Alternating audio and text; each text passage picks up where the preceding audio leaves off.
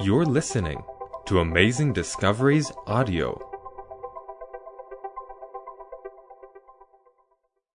This is For Such a Time as This, Episode 4, with Daniel Pel.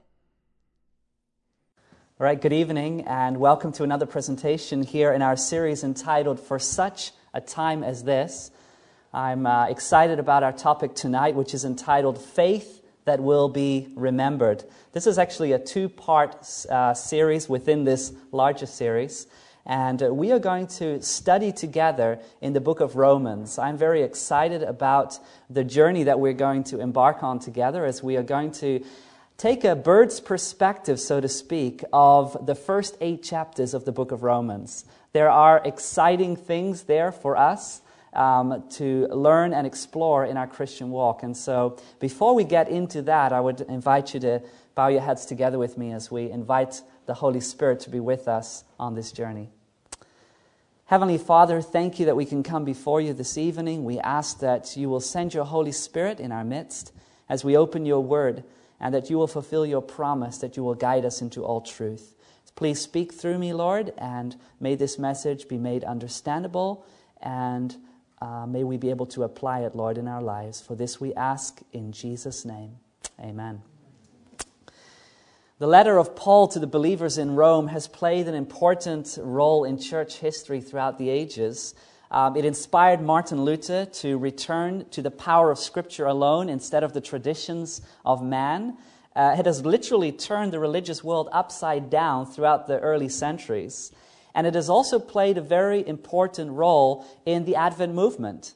And I believe we would do well to revisit the book of Romans. And so, what I would like to do together with you in this uh, two part series, Faith That Will Be Remembered, is take a bird's perspective, a big uh, picture of the first eight chapters of the book of Romans. Some of you will know that the book of Romans has 16 chapters in total, and so we will want to look at the first half of this book, which really brings us step by step through the gospel message. And I just want to say right up front here from the beginning that we, of course, are not, are, we're not going to be able to look into the details of every single chapter. We just don't have sufficient time for that. That would, that would take us a long time. But what we're going to do is we're going to pick up some important truths throughout these chapters and see if we can uh, grasp the larger picture of what Paul is trying to communicate to the church and to you and to me personally living today in 2011. Uh, this overall series, as I said earlier, is entitled For Such a Time as This. And I believe that at the very time in which we're living, we need a fuller understanding of the message that, of the gospel, the message of the righteousness of God, the character of God revealed in his people. And so I'm excited to start this journey together with you. I hope you have your Bibles with you because you will need it. It's going to be a, a real Bible study. We're going to go to, to various texts in the book of Romans and also outside of the book of Romans as we seek and endeavor to understand this most important book. So take your Bibles and turn to Romans chapter 1 as we begin our journey entitled Faith That Will Be Remembered. Romans chapter 1. And take notice of the opening um, words of Paul as he writes to the church, to the believers in Rome. In Romans chapter 1 and verse 1, Paul introduces himself in, a, in a quite a startling way. We read the following in chapter 1 and verse 1. Paul, a bondservant of Jesus Christ, called to be an apostle, separated to the gospel of God as Paul introduces himself to the church, he says he's a servant of Christ, and then he adds to that that he has been separated to the gospel of Jesus Christ. He's been separated to the gospel. When you accept the gospel of Jesus, a separation takes place. Because light cannot dwell with darkness. If we think back on the creation in the book of Genesis, we read in Genesis chapter 1 and verse 4 And God saw the light that it was good, and God divided the light from the darkness. The light was divided from the darkness. When we step into the light of the glorious gospel of Jesus Christ, naturally there's a separation that takes place. We are divided from the darkness that envelops this world. And I find it fascinating the way that Paul introduces himself to the believers in Rome. He says, I have been separated unto the gospel of Jesus Christ. And in the very first chapter of Romans, Paul extends that invitation to every single believer of Jesus Christ. You and I are also invited to step into the glorious light of Jesus Christ and to be separated from the things of this world. Probably the most known verses in Romans chapter 1 is verse 16 and 17. And I know that this is just going to resound in your mind. It's going to like echo in your mind because you've heard these verses before. I believe many of you have heard them. Romans chapter 1 and verse 16 and 17. Listen to the words of Paul as he speaks to the believers, as he speaks to you and to me. For I am not ashamed of the gospel of Christ for it is the power of God to salvation for everyone who believes, for the Jew first and also for the Greek. For in it the righteousness of God is revealed from faith to faith, as it is written, the just shall live by faith.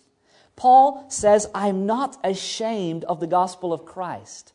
And there was reason for Paul to be ashamed. There was reason for him to be ashamed of the gospel because when you really think about what the gospel was, it was the message of a man that came to this world that claimed to be the Messiah and that died on a cross, the, this ignominious death that he died, and rose again from the grave and Paul brings this message of a crucified and risen Savior into the world, into the Gentiles. Now, the Jews as a nation were always kind of despised in the Roman Empire. And so here Paul talks about a Jew, which already was a despised people in those days. And not only does he talk about a Jew, but he talks about a Jew that claimed to be the king of the universe and the Messiah. And this Jew was put to death through this ignominious death of the cross. And so there was reason enough for Paul to be ashamed of the gospel, and yet he was not. He knew that the gospel revealed the righteousness of God. It says in verse 17, For in it, that means in the gospel, the righteousness of God is revealed. Now, the righteousness of God is the character of God, it's the glory of God. And so the glory of God, the character of God, is put on display in the gospel. And the gospel, of course, is the person Jesus Christ. So, Jesus Christ, in his life, in his works, in his miracles, in his teachings, in his parables, in all that Jesus did, he is putting on display, he is revealing the glory, the character of God. And that's the gospel. The gospel, if we look at the gospel, we're looking at the character of God. And Paul has been separated to this gospel because when we look at the character of God and we behold it, we become changed. And that change is exactly what Paul is trying to communicate to the believers. It is a change from darkness into light. It is stepping out of the darkness into the glorious light of the gospel of Jesus Christ. Now, Paul continues here in Romans chapter 1. And what I always like to do when I study the Bible, and I teach also at a Bible school uh, back in Norway where my wife and I live, uh, whenever I teach my students, uh, what I like to always reiterate is that whenever you're going to study a passage in the Bible, it's always very helpful to take a step back and to try to grasp the larger picture.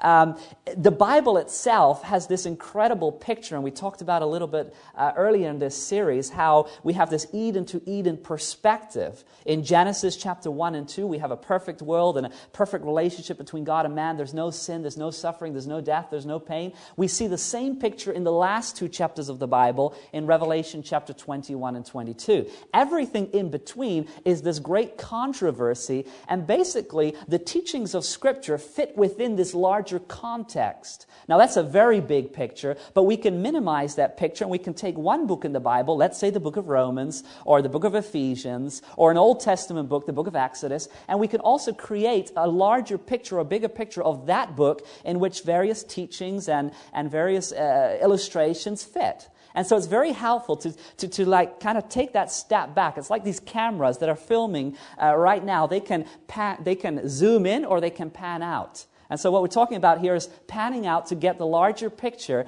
of Scripture. Now, when you do that with the book of Romans, and particularly here with what we are studying together, we're going to look at the first eight chapters and try to get the larger picture there. What Paul is doing is he's walking us through the steps of salvation. He's walking us, bringing us from one point to the next point, to the next point. Many biblical scholars have observed that, that the first chapters of the book of Romans, particularly the first half of the book of Romans, is a is, is an incredible structural um, overview of the gospel story. Now, when you look at Romans chapter 1, um, it really deals with the power of God revealed in the gospel, and it also deals with the fact that there is really no excuse. That gospel has put on, been put on display in the life of Jesus Christ, but it has also been put on display in creation. In creation, we see the power of God. In the gospel, we see the power of God, but also in creation, we see the power of God. Now, as I study Romans chapter 1, what I like to do is when I study these various chapters, is to kind of sum up um, each chapter in, let's say, a sentence or two. Uh, some, even I try usually to just keep it to one sentence. It's very helpful. Uh, as I study Romans chapter 1, the sentence that I uh, wrote down for, for, for my own study, for my personal study, was the following The power of God is in the gospel and creation, and there's no excuse. Now, your sentence might be different, but the, the point here is that you basically um, write down uh, something that sticks in your mind concerning that chapter so that as you study through a certain book in the Bible, you can go back and say, okay, this is summary, a summary of each chapter, and you get the larger picture. It starts coming together. And so, Romans chapter 1, dealing with the power of God in the gospel and in creation, leaves us without excuse. Now, we've already looked at the gospel that is put on display there uh, in verse 16 and 17, but look at how Paul transitions and talks about the creation of God, and that through the very creation of God, people are left without excuse regarding a knowledge of God. Take notice of verse 20. Verse 20, Romans chapter 1, verse 20. And as I said earlier, we're really not being, going to be able to read all the verses in these chapters, but I'm just going to pick out some of these verses. And I hope that even this study will just um, be um, a motivation for you to go back and, and study these chapters and study this book because it has so much for us as believers living today, living at such a time as this. Look at verse 20. For since the creation of the world, his invisible attributes are clearly seen, being understood by the things that are made, even his eternal God, power and Godhead, so that they are what? Without excuse. Because although they knew God, look at this now, because although they knew God, so deep in their heart they knew that there was a God, they did not glorify him as God, nor were thankful, but became futile in their thoughts, and their foolish hearts were what? Were darkened. Remember how the book began?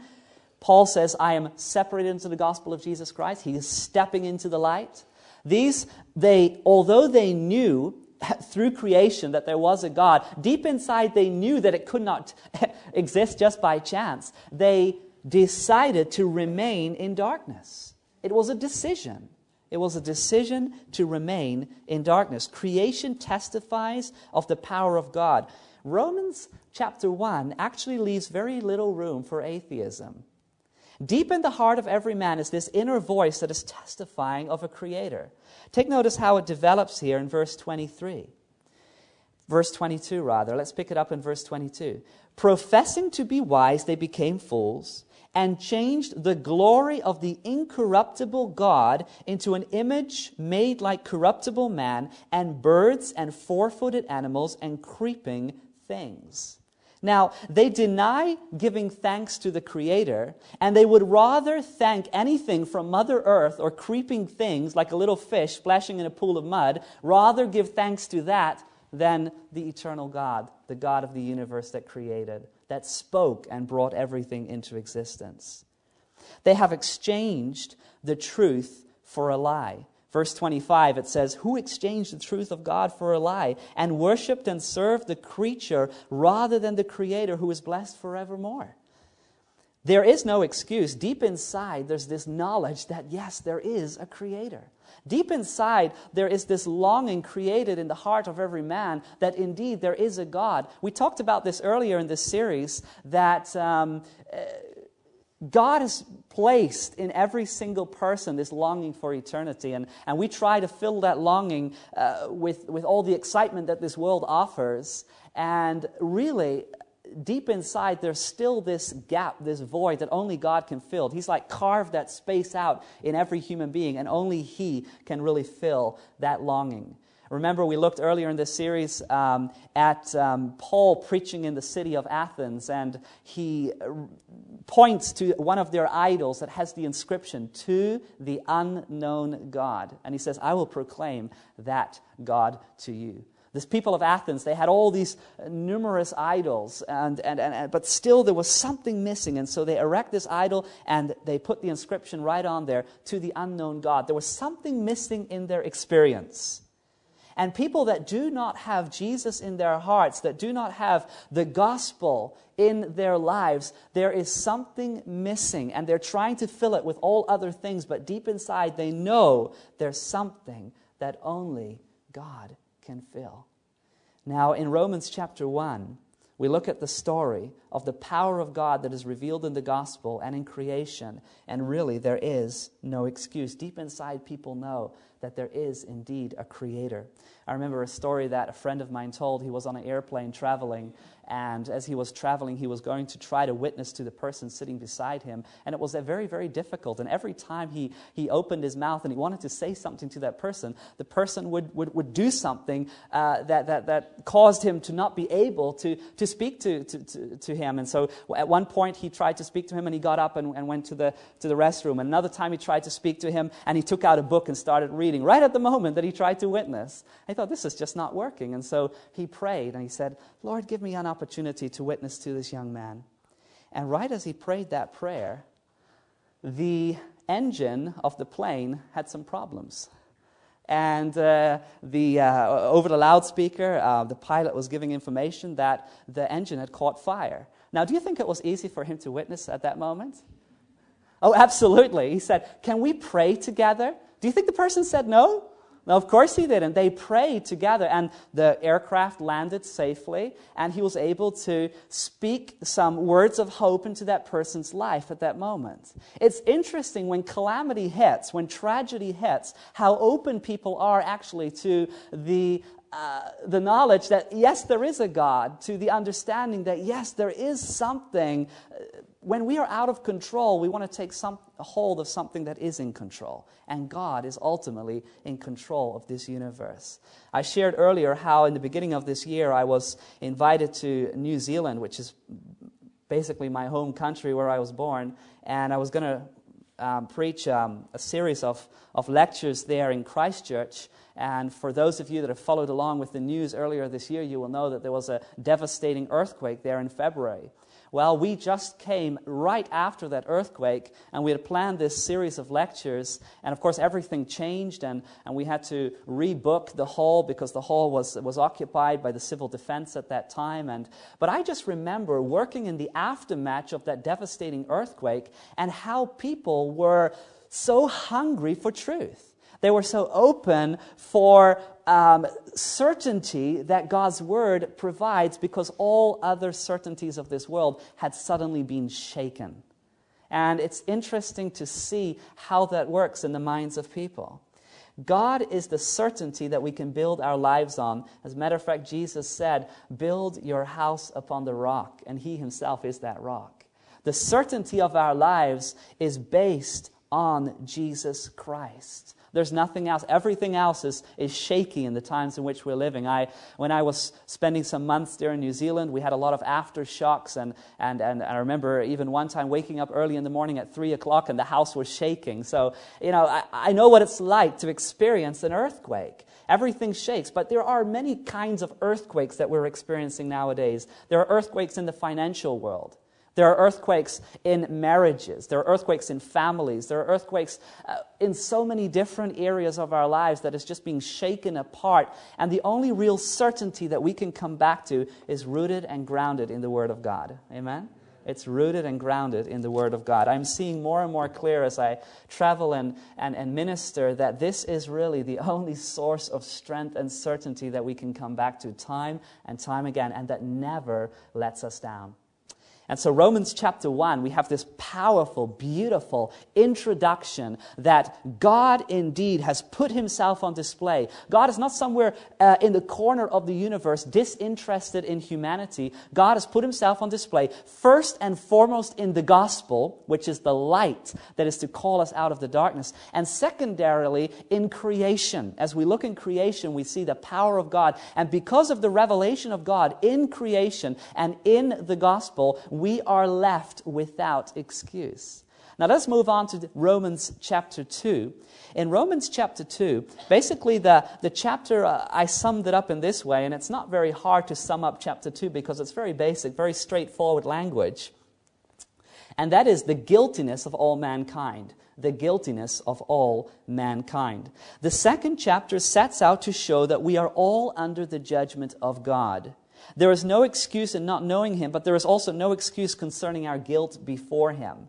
Now, you know, you could get a little bit disheartened or, or a little bit, you know, uh, taken back when you read Romans chapter 2, but it's a very important chapter because the good news of the gospel is only as good as the bad news is bad. Just think about it for a moment. Let me give you a little illustration here. If you were going to the beach one day and you stepped into the, in, in, into the sea and you were just like, you know, up into the water till your knees, and someone ran out up to you and would pull you out of the water and said, I saved you, what would you say to that person? I mean, you're crazy. You didn't save me. I was doing fine. There was nothing going on. I, I was just enjoying myself. You know, you will not um, you will not respond you know, to that salvation. You will not um, appreciate that, that, that person. But another scenario, if you went out swimming into the, into the ocean and you find yourself drifting away from the shore and you can't get back, and then you see you know, some sharks swimming towards you, and a boat comes by and picks you up out of the water, and they say, We saved you, oh, definitely, you will appreciate that. It's a total different scenario. And so, in order for the good news to be good, we must understand the bad condition that we are in without Christ. And so, Romans chapter 2 sets out to explain the real condition of man. And it's not some kind of condition where Paul is holding back in his language. As a matter of fact, he's giving it straightforward. This is what we are without Jesus. Now, take notice of the language here Romans chapter 2 and verse 1 and 2. Listen to the words of Paul. He says, Therefore, you are inexcusable, O man, whoever you are who judge, for in whatever you judge another, you condemn yourself, for you who judge practice the same things. But we know that the judgment of God is according to truth against those who practice such things. Now, the Jews believed that they were above reproach and better than the Gentiles. Paul makes it very clear here in Romans chapter 2 that we are all on the same level here. As a matter of fact, if you drop down to verse 11 in the same chapter, Romans chapter 2, verse 11, Paul says, For there is no partiality with God. There is no partiality with God. This chapter makes it crystal clear that the professed believers were really just as unconverted as the Gentiles. They believed that they were superior because they were sons and daughters of Abraham. The Jews, they prided themselves that they were better than the Gentiles because of their blood lineage. And yet, Paul is saying, don't boast. There's no partiality with God. We are all in need of the favor of God. We are all in need of the transforming power of God. He goes on there in Romans chapter 2. If you drop down to verse 17, look at this uh, evaluation of man according to Paul as he is led by the Holy Spirit in writing to the believers here. He says, Indeed, you are called a Jew and rest on the law and make your boast in God and know his will and improve the things that are excellent, being instructed out of the law, and are confident that you yourself are a guide to the blind, a light to those who are in darkness, an instructor of the foolish, a teacher of babes, having the form of knowledge and truth in the law. You therefore who teach another, do not teach, do you not teach yourself? You who preach that a man should not steal, do you not steal? You who say, do not commit adultery, do you not commit adultery? You who abhor idols, do you rob temples? Look at verse 23. You who make your boast in the law, do you dishonor God through breaking the law? For the name of God is blasphemed among the Gentiles because of you. You see, what Paul is doing here is he's making it very plain that those that thought they were superior, the Jews thought they were superior to the Gentiles, are really just in the very same deplorable condition as the Gentiles. They were supposed to be the nation that would be a light to the nations around them. And yet, Paul makes it very clear that they needed the grace of God just as much as the Gentiles. If you go, go on in this chapter, Romans chapter 2, look at, what it, look at how it develops here in, in the last verses. Verse 25, it says, For circumcision is indeed profitable if you keep the law, but if you are a breaker of the law, your circumcision has become uncircumcision. So Paul is really addressing what the issue is all about. Therefore, if an uncircumcised man keeps the righteous requirements of the law, will not his uncircumcision be counted as circumcision? See, it's not about, it's, not, it, it's really about what happens in the heart. It's about a total transformation here of the inner life. And Romans chapter 2 makes it very clear that without Christ, we are in a very deplorable condition. You know, we can take this chapter that is talking particularly to the Jews that thought they were superior to the Gentiles, and we can apply it in the church today. The churches, many Christians, they think they are superior to those that do not profess Christianity. And yet, when we look and we survey the Christian church today, the you know, the evaluation that I believe is the true evaluation as we even look in the book of Revelation and the, the, the, the, letters there to the churches, and you look at the final letter, the letter to Laodicea, the evaluation is clear. They think they are okay, but they are wretched, miserable, poor, blind, and naked. That's the evaluation of God. We looked at that uh, letter earlier, the letter to the Laodicean church in Revelation chapter 11. The evaluation of God is that we are in a deplorable condition, both Jew and Gentile, both spiritual Jew and Gentile today. And so, as we look at Romans chapter 1, it puts on display the character of God through the gospel and creation. In chapter 2, we see the deplorable condition of man without Jesus. But praise God, we're not left in that condition. The book continues. And in chapter 3, look at, look at how Paul develops this theme further. First, in the first part of chapter 3, he stresses even stronger how all have sinned and all need the righteousness of God, which comes through faith alone. Look at verse 9 in chapter 3, Romans chapter 3 and verse 9. What then? Are we better than they? Not at all, for we have previously charged both Jews and Greeks that they are all under sin. Verse 10 As it is written, there is none righteous, no, not one. There is none who understands. There is none who seeks after God. They have all turned aside. They have, become, they have altogether become unprofitable. There is none who does good. No, not one. Their throat is an open tomb. With their tongues they have practiced deceit. The poison of asps is under their lips, whose mouth is full of cursing and bitterness. Their feet are swift to shed blood. Destruction and misery are in their ways, and, they, and the way of peace they have not known. There is no fear of God before their eyes. This is the evaluation, my friends. And if you survey the Christian church today and you look at sins that are committed in the world and sins that are committed in the church, it's very fast becoming the same.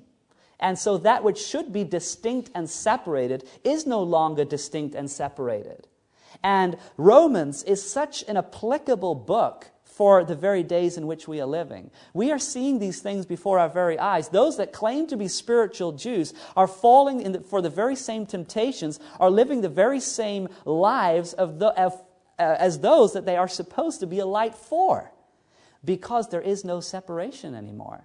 There's not the separation from darkness to light. And so the church is enveloped in darkness, and yet, the invitation of the book of Romans and the invitation of Jesus Christ to the church corporately and to each of us individually is to step out of that darkness and come into the marvelous light of the gospel of Jesus Christ. And that marvelous light of the gospel of Jesus Christ is the character of God. It is beholding the character of God. And by beholding, the Word of God promises us, promises us that we will be changed. We will be changed. Take notice in Romans chapter 3. It's not all bad news here, but Paul transitions and gives us the solution to the problem. Romans chapter 3, and we drop down here to verse 21. Verse 21. But now the righteousness of God apart from the law is revealed, being witnessed by the law and the prophets, even the righteousness of God through faith in Jesus Christ to all and on all who believe, for there is no difference. So, the righteousness of God, going back to chapter 1, remember that verse? The righteousness of God was put on display in the gospel. And here, the righteousness of God is put on display in Jesus Christ, which is, of course, the same thing. But then Paul adds something to it there in verse 22. He says, To all and on all who believe. So we have an addition here. Not only is the righteousness of God, the character of God displayed in the gospel, and not only is it displayed in creation, but God also wants to put it on display in the lives of the believers. In the lives of those that prior to this experience were deplorable, prior to this experience, they were misery. They were, the misery, the condition of Romans chapter 2 is really nothing that we can boast of. And yet, in that very weakness, when we turn to Christ in our helpless condition and we cling to the cross of Jesus Christ, He has promised to breathe into our lives His Holy Spirit and to give us the strength to raise up with the power of Jesus Christ working in us. And we will, through the power of Jesus, put the glory of God on display. That's the promise of Romans chapter 3. The promise that if we come to him in faith that that righteousness of God, that character of God will be revealed in those that have that faith. If you go to Romans chapter 4, we have a living illustration, a living example of what it means to live that life of faith. See, Romans chapter 1 says, okay, the gospel is put on display in creation. It's put on display in the gospel. It's put on display in the person of Jesus Christ. Chapter 2 says we're all in this deplorable condition without Jesus. Chapter 3 tells us how we can come in Christ. And chapter 4, praise God, we have a living example of a man that stepped into that experience. And that's the man Abraham, the story of Abraham.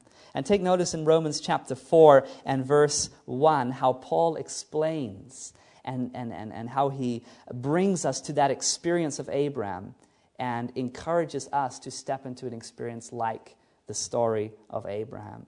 Romans chapter 4, beginning in verse 1. What then shall we say that Abram, our father, was found according to the flesh? For if Abram was justified by works, he had something to boast about, but not before God. For what does the scripture say? Abram believed God, and it was what? Accounted to him for righteousness. Abram believed God, and it was accounted to him for righteousness. Verse 4 Now to him who works, the wages are not counted as grace, but as debt.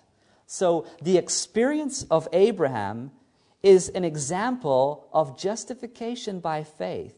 He was justified, he was pronounced righteous because he had faith in the promise of God. He had faith that the Word of God was true, that the Word of God would come to pass in his life. Now, when you read about Abraham here in the book of Romans, it puts Abraham in a very good light. As a matter of fact, if you drop down in Romans chapter 4 and you look at verse 17, look at the way Paul explains the story of Abraham. In verse 17, it says, As it is written, I have made you a father of many nations, talking about Abram, in the presence of him whom, whom he believed, God who gives life to the dead and calls those things which do not exist as though they did, who, contrary to hope, in hope believed, so that he became the father of many nations, according to what was spoken, so shall your descendants be. Of course, we remember the story of how uh, Abram received the promise that he would have a son, and he was, uh, he was of old age, and so was his wife Sarah of old age. Uh, and yet, here we have the story of how he ultimately came to the point that he believed that promise of God, and that promise was um, realized. Now, look at verse 8, look at verse 19 in Romans chapter 4, as Paul explains about this story of Abraham. It says, And not being weak in faith, he did not consider his own body already dead, since he was about a hundred years old and the deadness of Sarah's womb. He did not waver at the promise of God, verse 20, through unbelief, but was strengthened in faith, giving glory to God, and being fully convinced that what he had promised, he was also able to perform. And therefore, it was accounted to him for righteousness. Now, my friends, I don't know about you, but when I read this explanation of Abram's faith, I'm thinking to myself that I remember a different story in the book of Genesis. How about you can res- how many of you can resonate with that? You read about how Paul is explaining the faith of Abram, and I'm thinking to myself, he did waver. He did at one point disbelieve the promise of God. As a matter of fact, he laughed at God when God said that he could have a son.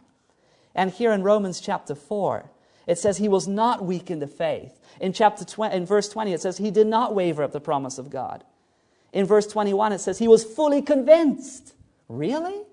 Was he fully convinced?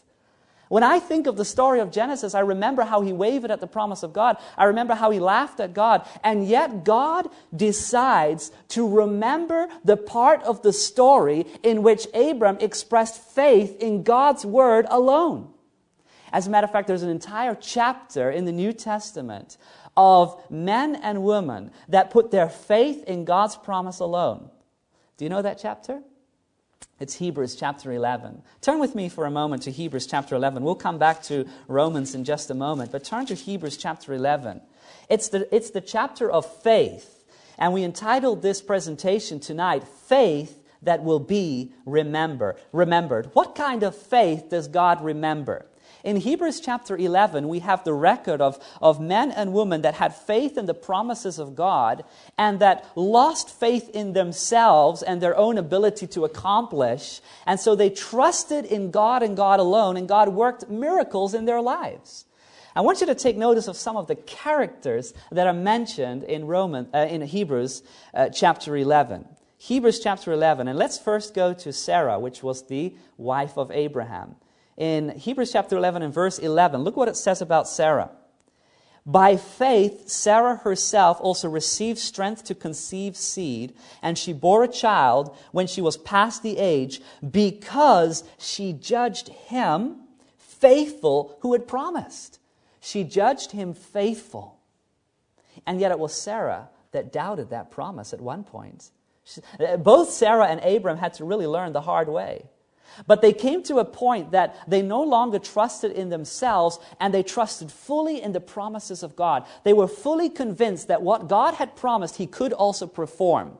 And it was at that point that God takes that faith and he remembers that faith. There could have been a very different story in Romans chapter 4. There could have been a very different story in Hebrews chapter 11 about how Sarah laughed at God, about how Abram wavered at the promise of God. And yet, what is remembered? Their faith is remembered. My friends, let me assure you tonight that when you put your faith in Jesus Christ and in His Word alone, God is going to decide to remember that part of your story. Amen? He will remember that part of the story. Look here in, in, in, Hebrews chapter 11 and verse 31 and 32. Look at some of the individuals that are mentioned in this chapter. Chapter, 31, uh, chapter 11, verse 31 and 32. By faith, the harlot Rahab did not perish with those who did not believe when she had received the spies with peace. And what more shall I say? For the time would fail me to tell of Gideon and Barak and Samson and Jephthah, also of David and Samuel and the prophets, who through faith subdued kingdoms, worked righteousness, obtained promises, stopped the mouths of lions, quenched the violence of fire, escaped the edge of the sword, out of weakness were made strong, became valiant in battle, turned to flight the armies of the aliens. Women received their dead raised to life again. Others were tortured, not accepting deliverance, but they that they might obtain a better resurrection. Powerful what these men and women experienced. Rahab, Gideon, Barak, Samson, David. If you remember their stories, you remember the story of Samson? You remember the story of David? Remember the story of Rahab? I mean, these individuals in the Old Testament, we have stories of them. We know about their lives. We know about their weaknesses. We know about their frailties. We know about their sins. And yet they came to a point in their lives that they no longer had faith in their own strength to accomplish that which God had required. And so they fully were dependable on the promises of God. They fully surrendered themselves to God's word and God's word alone. They built their lives upon the promises of God and nothing else. And that is the part that God remembers. I believe that Hebrews chapter 11, I, I mentioned earlier uh, today that the book of Acts is an unfinished story, that I, I believe that the book of Acts, we have in the Bible um, uh, 28 chapters, and yet I believe that there are many more chapters that are being written in heaven about the story of the believers. But just like the book of Acts, I believe, is an, is an unfinished story, and it's still being written in heaven, so I believe that Hebrews chapter 11 is an unfinished chapter. I believe that God wants to add your name and my name to that story. He wants us to be mentioned in the list of the heroes of faith, the heroes of the cross. And how can we be listed in that, in that Hebrews 11 story? It is by coming to the point that we no longer believe in ourselves and our own uh, accomplishments and our own ability to bring to pass the promises of God, but we be- believe solely on God's word and his promise in our lives. God said to Abram, You're going to have a child. And Abram said, Yeah, sure, I'm going to have a child. I'll help you, God. And so, what did he do? He said he went to, to, to Hagar, the, the, his servant, and had a child with her, Ishmael. We know the problems that came out of that. I mean, here Abram was going to do it himself. Yes, God, you gave the promise, and God's word was going to come to pass. He believed that, but he would help God to bring it to pass. And my friends, he utterly failed. We know the, the sorrow and pain and struggles and everything that came out of that. He had to come to the point, like we all have to come to the point, where we only believe in the Word of God and that the Word of God has the power to perform that which it promises in our life and not our own strength. That we come to believe in the Word of God alone. Turn with me to the book of Matthew, chapter 8 there is a story in Matthew chapter 8 of a man that came to that very point, and Jesus pronounces a blessing upon this individual. Matthew chapter 8, and it's the story of the centurion. And he had a servant that was sick. And we pick it up in verse 5, Matthew chapter 8 and verse 5. The Bible says, Now when Jesus had entered Capernaum, a centurion came to him, pleading with him, saying, Lord, my servant is lying at home, paralyzed, dreadfully tormented. And Jesus said to him, I will come and heal him. Now look at the answer of the centurion in verse 8. It's incredible. The centurion answered and said, Lord, I am not worthy that you should come under my roof but only speak a word, and my servant will be healed. Only speak a word, and my servant will be healed. Now, look at verse 10. It says, When Jesus heard it, he marveled and said to those who followed, Assuredly, I say to you, I have not found such great faith, not even in Israel. Now, if the Son of God, the King of the universe, is marveled and amazed, there must be something quite radical here. The Son of God, the creator of the universe, that upholds and sustains everything in life, is amazed and marveled at the faith of a centurion because he says that he believes in the Word of God alone. My friends, if we want to have a faith that will be remembered, if we want to have a faith that will be added to, to Hebrews chapter 11, it is a faith that does not believe in anything that we can perform, but it believes in the promise of God performed in our lives. It's the promise of God realized in our experience. It's the Word of God that we need to trust and believe and build our lives on. Not adding our own works to it, but believing that the works of God can be fully performed in us by faith. That's a faith that will be remembered. Let's go back to Romans chapter 4. Romans chapter 4, and take notice of Paul as he explains the experience of Abraham. In Romans chapter 4 and verse 3, a scripture from the Old Testament is quoted. It says in verse 3 For what does the scripture say? Abram believed God, and it was accounted to him for righteousness. And then Paul adds to that in verse 4. He says, Now to him who works, the wages are not counted as grace, but as debt. So it's faith in God's promise that that, that, that, that justified Abraham, that Abraham believed God and it was accounted to him for righteousness. Now, that verse in um, the Old Testament is taken from Genesis chapter 15 and verse 6. Why don't we turn there real quickly? You can keep your finger in the book of Romans and turn to the book of Genesis chapter 15, where the promise was given to Abram regarding uh, him having a son. And in, the, in, in that chapter, Genesis chapter 15 and verse 6, the Bible says the following And he, referring to Abram, believed in the Lord, and he accounted it to him for righteousness.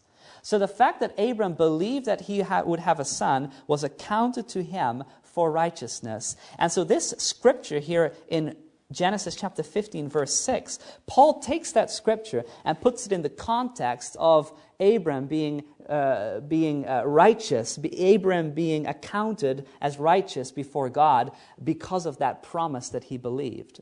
Now, very interesting, when you go on in the New Testament and you come to the book of James, James quotes the very same passage from the Old Testament, uh, Genesis chapter 15, verse 6, but he puts it in a little bit of a different context. And I want to compare this uh, with you here. So turn with you in your Bible, uh, with me in your Bibles, to the book of James. That's right after the book of Hebrews. And turn to James chapter 2 and look at verse 21 to 23. James chapter 2, verse 21 to 23. Very fascinating how Paul uses this verse and how James uses this verse in a different way, and yet I believe that looking closely at it, you will find it is a beautiful harmony. There's beautiful harmony here. Uh, James chapter 2, beginning in verse 21. Listen to what the Bible says. Was not Abram our father justified by works? Hmm. Wait a minute. Wasn't Paul talking about faith? What does it say? Was not Abram our father justified by works when he offered Isaac as son on the altar? Do you not see that faith was working together with his works, and by works faith was made perfect? And then, in order to, to, to underbuild, to build up his case here, he quotes the very same scripture as Paul used in Romans chapter 4. Look at verse 23. He quotes Genesis chapter 15 and verse 6. Verse 23, it says, And scripture was fulfilled, which says, Abram believed God, and it was accounted to him for righteousness, and he was called the friend of God. Isn't that interesting? Genesis chapter 15, verse 6 Abram is accounted righteous before God because he believed in the promise. Uh, Paul takes that passage in the context of faith and faith alone, faith in the promise of God. And then James takes the same verse in a different context and he talks about works. Now, is there some contradiction here? I don't believe it's a contradiction. I believe there's perfect harmony between these two texts. Think about it for a moment. Our faith in God's promise alone will result in the works of God put on display in our lives. Think of the centurion that came to Jesus. What did he say? He says, Speak thy word only, and my, and my servant will be healed.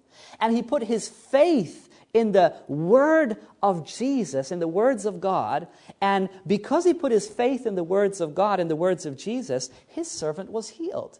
But it was also resulting in a faith that followed Jesus. And of course, his life was changed. His life was not, was different from that day forward. He became a solid disciple of Jesus. He, uh, his experience from that day was never the same again. You see, when we come to Christ, when we enter into that experience, look at the lives of those in Hebrews chapter 11. Rahab, she did not remain a harlot. David, David repented when he sinned and he became, he became a man after God's own heart.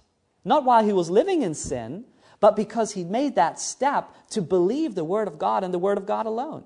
What about, and, and all the individuals that are mentioned there in the book of Hebrews and all the individuals that we encounter throughout Scripture, they place their faith in God's Word and God's Word alone, and they uh, realize their own weaknesses and their own frailties, and so they put their trust in God's strength, but that resulted in the strength of God being made manifest in their lives. And so there's absolute no contradiction between Romans chapter 4 and James chapter 2 but it is, it is highlighting it from a different angle.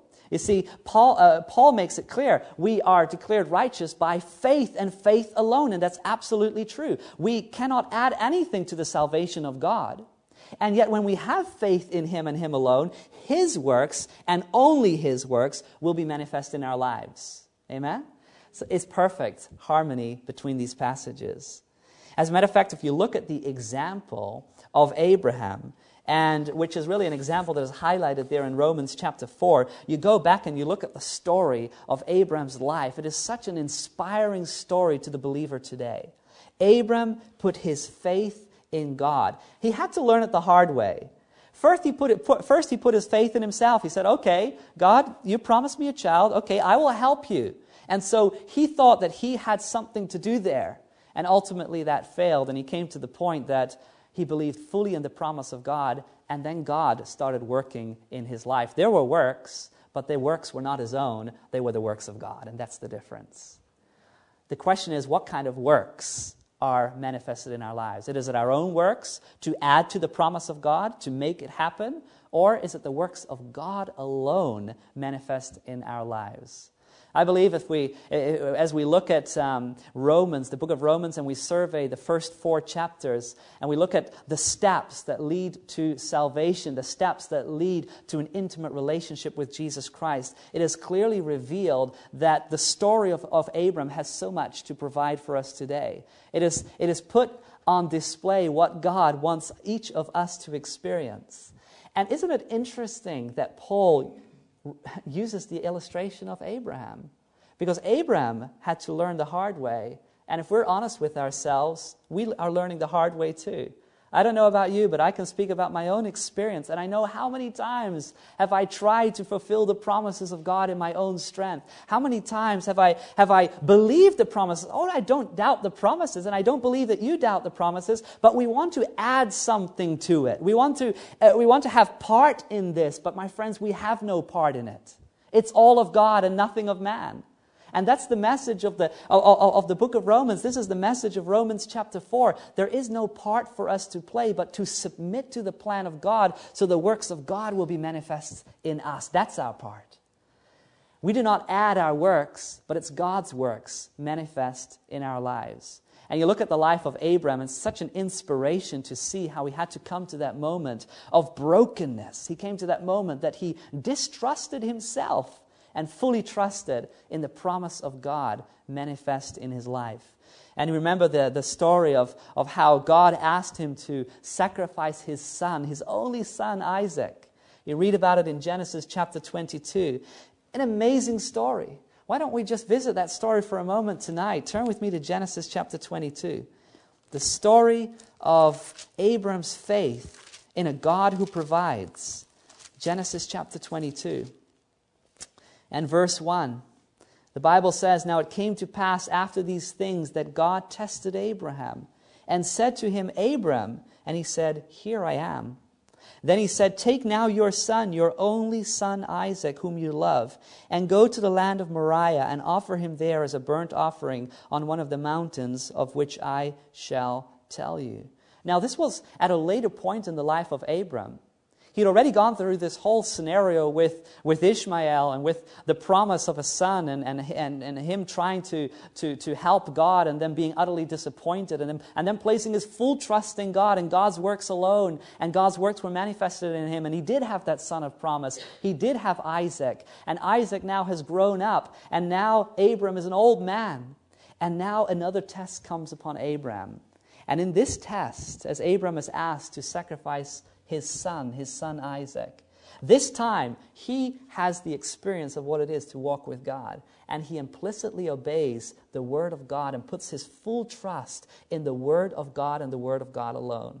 Many people have wondered about this story in Genesis chapter 22. How could God ask such a thing from Abraham? How could it be? You know, we know from many other passages in Scripture that God had no pleasure in human sacrifices. As a matter of fact, that was something that God detested, it was abominable in his sight.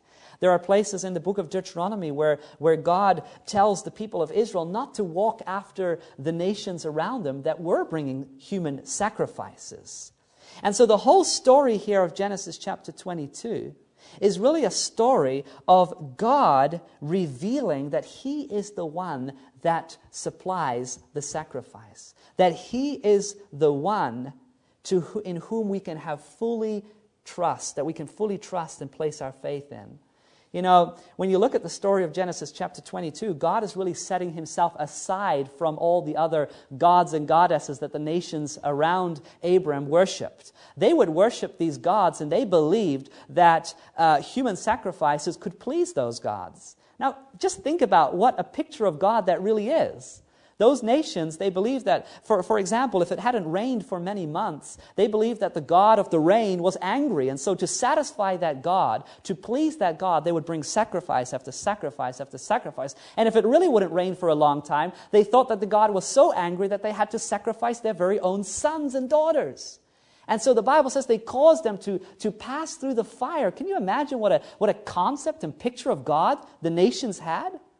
And then Abram is asked to do the same. Now, is God trying to say that he's like the other gods? No. In the story of Genesis chapter 2, God is going to show how distinctly different he is from all those other gods.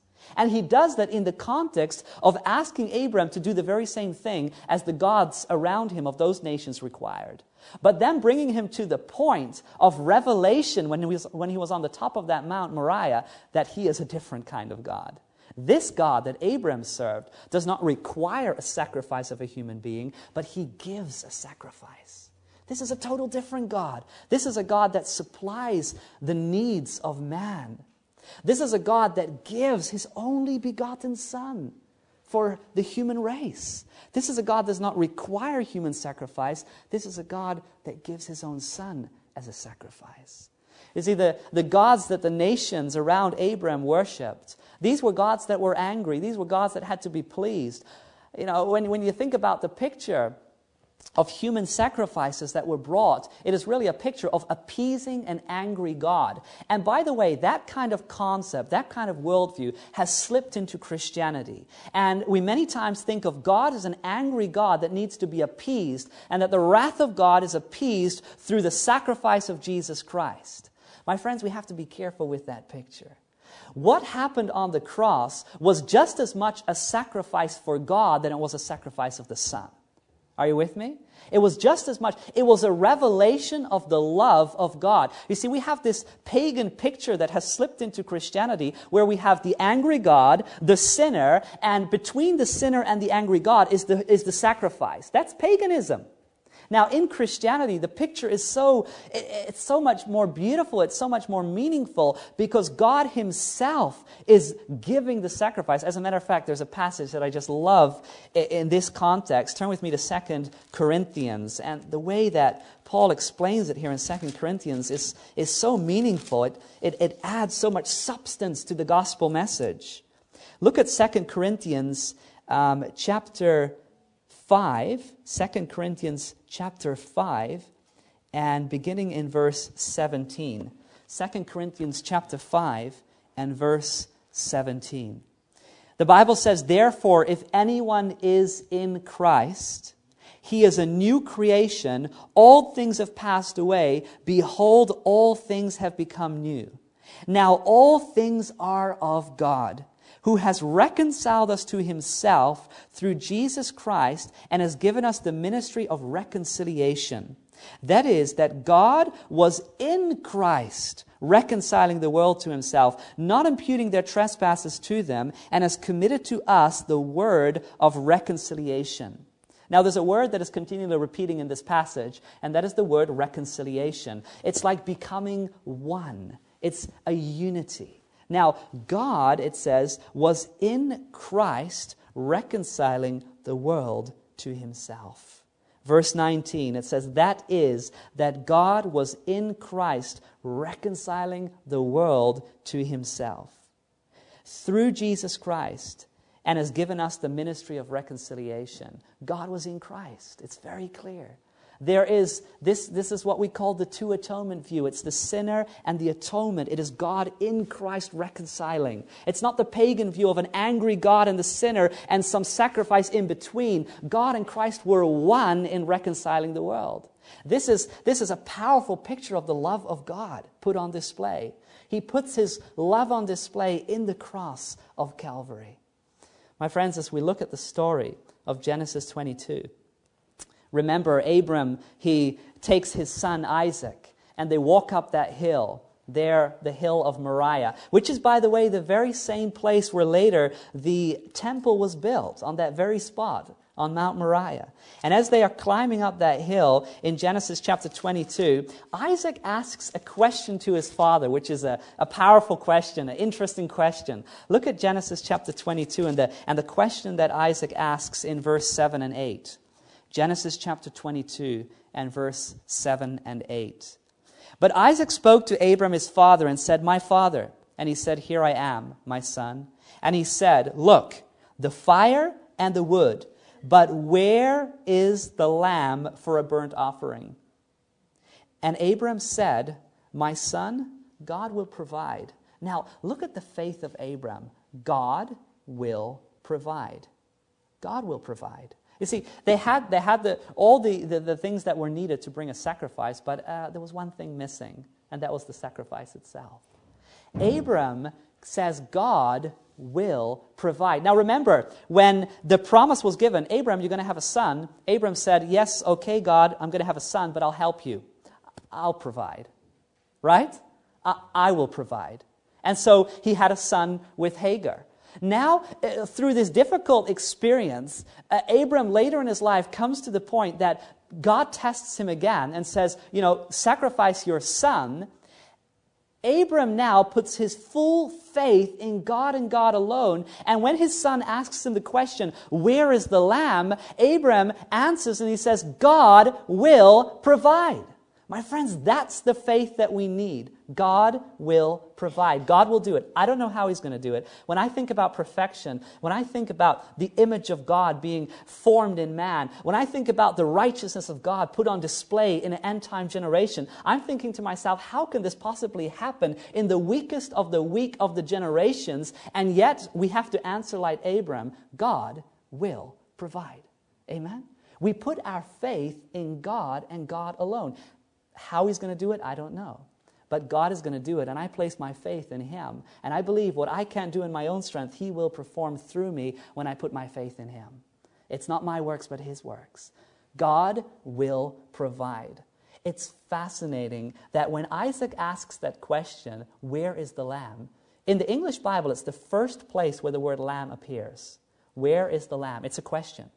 Do you know that the first place in the New Testament where the word lamb is used it's the answer to this question. When Jesus came walking to, on the banks of the River Jordan, John the Baptist points to Jesus as the Messiah and says, Behold, the Lamb of God, which taketh away the sins of the world. First appearance of the word lamb in the New Testament. First appearance of the word lamb in the Old Testament is a question Where is the lamb? The answer is given by John the Baptist it's the Messiah, Jesus Christ. He's the lamb. God will provide. They come to the top of Mount Moriah, and God fulfills his promise. Right there, God provides the sacrifice. God provided the ram, which of course pointed forward to the Messiah. God provided the sacrifice. God will provide for your life. God will provide for me. He will provide for you. He will provide for us the strength to fulfill the promise of God, to reveal the righteousness of God in our lives. My friends, as we have just gone over some of these texts this evening in the book of Romans, I pray that it may be an inspiration to each one of us to not live our lives to ourselves, but live our lives to the glory of God. In the book of Romans, we have a powerful display of what God wants to do in our lives. In chapter 1, God says there is no excuse. God is put on display in the gospel, He's put on display in creation. There is no excuse. In Romans chapter 2, the deplorable condition of man is described. We are, we are wretched without Jesus. The good news is only as good as the bad news is bad. But then in Romans chapter 3, Paul transitions to the solution. When we have faith in Jesus, he will do a work in us that we cannot do for ourselves. And then in Romans chapter 4, we have a living example in flesh and blood. And that is the example of Abram. Oh, yes, Abram struggled. Oh, yes, Abram was disappointed. Oh, yes, Abram came to points where he realized that he could not do it in his own strength. But he came to the point that he had a faith that God decided to remember.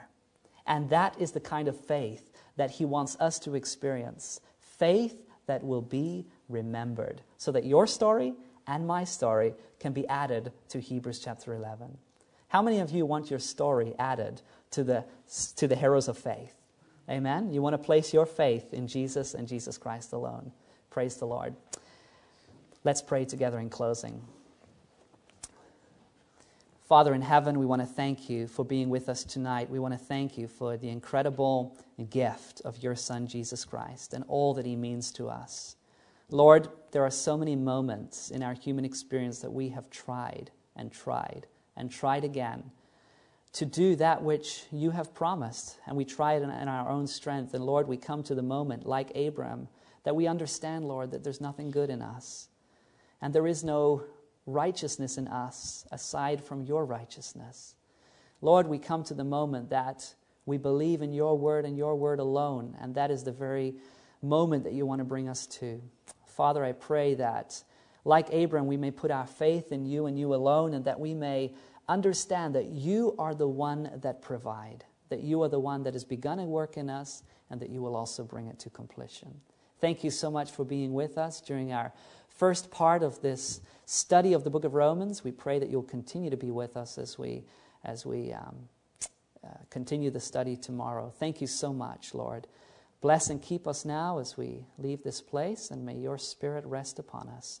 For this we pray and ask in Jesus' name. Amen. If this episode impacted you, please share it with others. Amazing Discoveries is a donor supported ministry. To help us keep producing content like this, visit amazingdiscoveries.org. And, as always, you can find the visual presentation of this episode on adtv.watch.